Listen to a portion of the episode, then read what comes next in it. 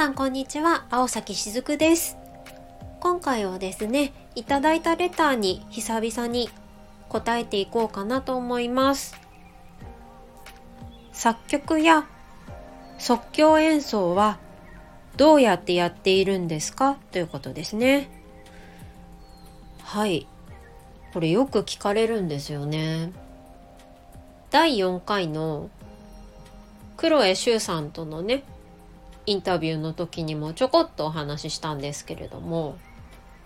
想像の中でもう出来上がってるアルバムみたいなのがあってでそれをですねこうパカッて開けた時にどんな曲が入ってるのかみたいなことをね想像して CD に入ってる曲なんかはみんな作っていったんですよ。ブックレットの仕様とか何曲入れるのかっていう枠組みをまず作っちゃって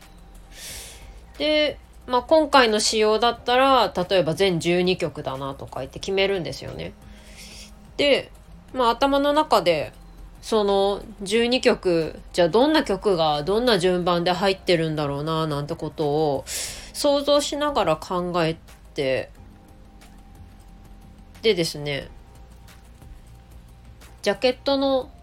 イラストも頭の中で考えてああこんなジャケットがいいなっていうのを形にしていってましたね。そうこの辺りに女の子がいて背景はこんな感じでみたいなのを頭の中で想像したのを具現化してったって感じですね。でその絵を描いている間に鼻歌でねなんか歌うわけですよ。ふふふふみたいな感じでねなんか考えるわけですよ。でその絵を描いていながら絵を描きながら構成を考えながら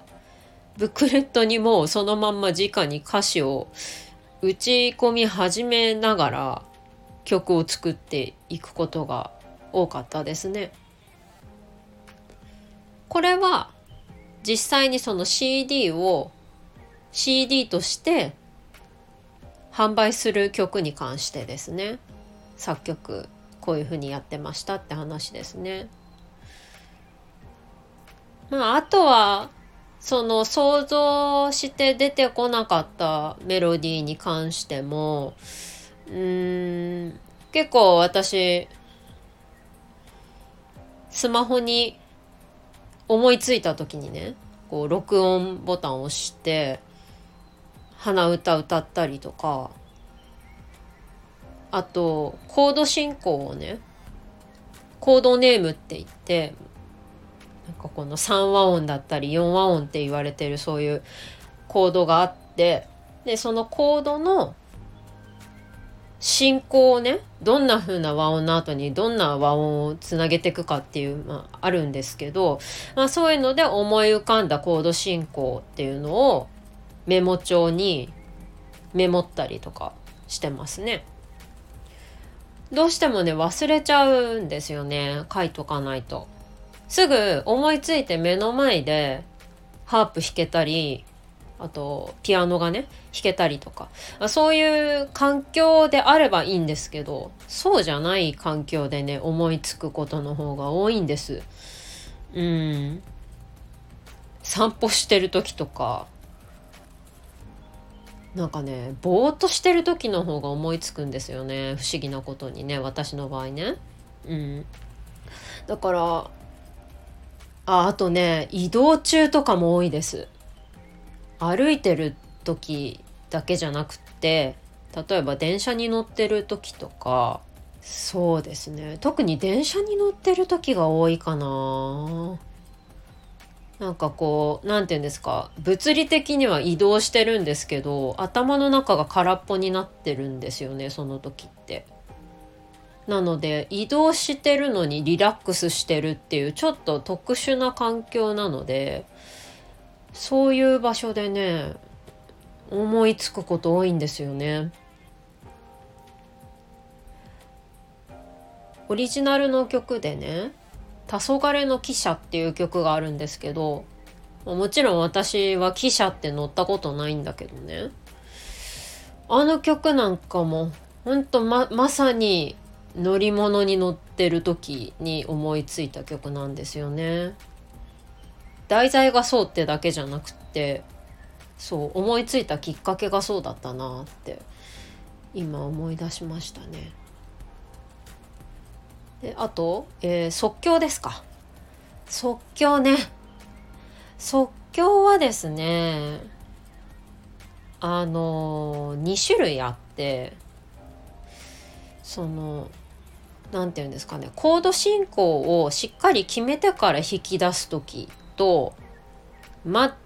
く決めないで完全即興でやり始める時とあるんですね。でコード進行を決める時っていうのはだいたいどういう曲にしていきたいかっていうのが漠然とでもある時なんですよね。そう例えば簡単に言っちゃえば明るい曲にしたいのか暗い曲にしたいのかっていうのが、まあ、例えば方向性が簡単にあってじゃあどこから始める調にしようかなっていうことを考えてでですねハープってこう物理的にすぐに瞬時に調を変えたりスケールを変えたりっていうことが他のねあのピアノとかに比べると少し制約がある楽器なんですね。なのである程度即興を始める前に自分の弾きたい調っていうのを明確にしていることが多いです。それと完全即興ですけれども完全即興の場合っていうのはうん大体他の方と一緒に合わせるなおかつやり取りなしで一発じゃんみたいな時 そういう時はむしろ完全即興に徹してますね。まあ、とりあえず相手が出してきた音に対して反応するっていうのが私としては大前提にあるんですけどどんな音を表現したい人なのかなっていうのを常に考えながらやってますね完全即興の場合は。すごく主張したい即興なのかそれとも相手も私の音にすごい集中して会話したがってるのかっていうのをちょっと考えながら音を空間に埋めてくみたいな感じでやってますね。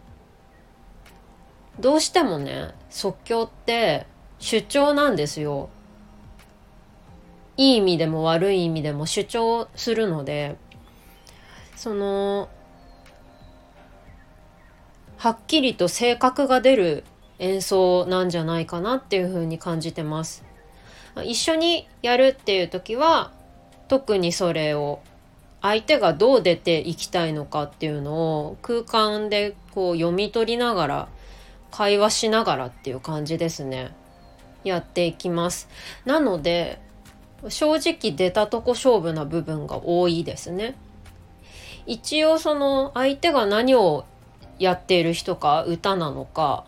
楽器どんな楽器を使ってるのかにもよって、まあ、その音がどういう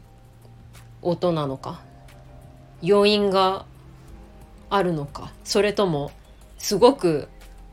アタックの強い音なのかとかねいろいろあるじゃないですか。まあ、そういう音の性格とかに合わせて弾いてるのでうん相手が例えば小刻みに動く感じの音を出すんだったら自分はずっとドローンしてたりボワーンって あの音をずっと何て言うの？あんまりたくさんやらないで伸ばしたりとかしてるし。相手がむしろずっと伸びるような音を出すんだったら私はすっごく小刻みに動くかな。なんかそんな風にして簡単にね説明するとそんな感じですね。どこに自分が埋まったらいいのかっていうのを相手の音を聞きながら瞬時に切り替えてるっていう感じですね。でやっぱりその音の音が何なのかっていうのが瞬時に分かるっていうのは確かにあってその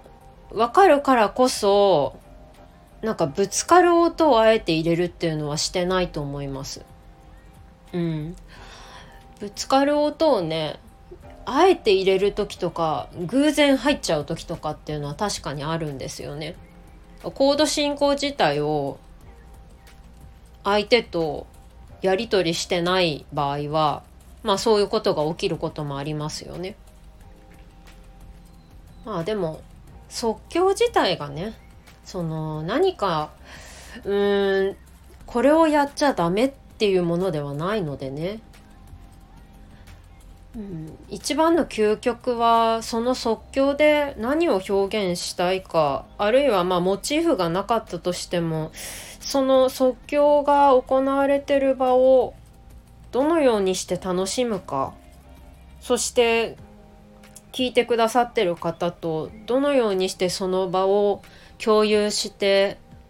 何を感じるかってそれに尽きると思うんですよね。そうなので